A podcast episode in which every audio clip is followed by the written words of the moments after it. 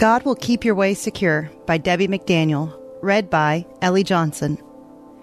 It is God who arms me with strength and keeps my way secure. 2 Samuel 22:33. I was sitting outside early one morning just before dawn. Rainstorms were all around, and I could hear the distant thunder and feel the strong winds. But my little place under the roof awning with a hot cup of coffee, Bible, and favorite blanket was secure, safe, and undisturbed, though all around me it was stormy. God's reminder came You are secure in me. You are held strong by my protection overhead, though the storms of life may surround you. The winds can blow, the rains can beat down hard, the times may look dark, but my presence surrounds, and I am greater than the storm. Just because I was under the roof awning, it didn't stop the storm, but it did provide protection during the storm. Just because we're under God's care doesn't stop the storms from happening around us, but it does provide incredible strength and protection for every battle we face in this life. Many of you might find yourselves facing huge storms in life right now. Maybe your storm is caused by circumstances that are out of your control. Maybe your storm is caused by people, broken relationships, and betrayal or hurt that has wounded you deeply. Maybe the biggest storm you face is caused by the enemy himself whose main goal is simply to bring you down, stop you in your tracks from being a light in this world. God reminds us in His Word that the enemy's intent is always to steal, kill, and destroy. He will do all he can to prevent truth from being shared, and he is ruthless and cruel. But the storms never have full reign, for right in the midst of it, he reminds us You are held secure by a mighty God.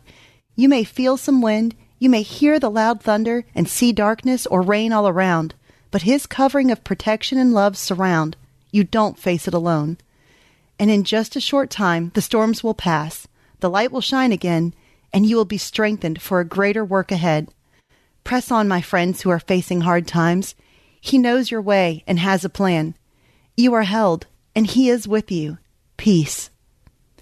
Intersecting faith and life. Write down a storm you're facing right now. Then after it, write down this verse. It is God who arms me with strength and keeps my way secure. 2 Samuel 22:33. Put it in a place where you'll see it daily, maybe tucked into your Bible, or hang it up on the bathroom mirror, or keep it in your car. But choose to remind yourself daily that you are not facing this battle alone.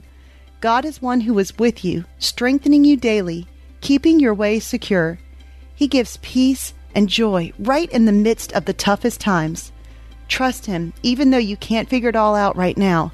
He knows what's up ahead, and He is building greatness within you. For further reading, check out James 1 2 through 3, John 16 33, and Psalm 91.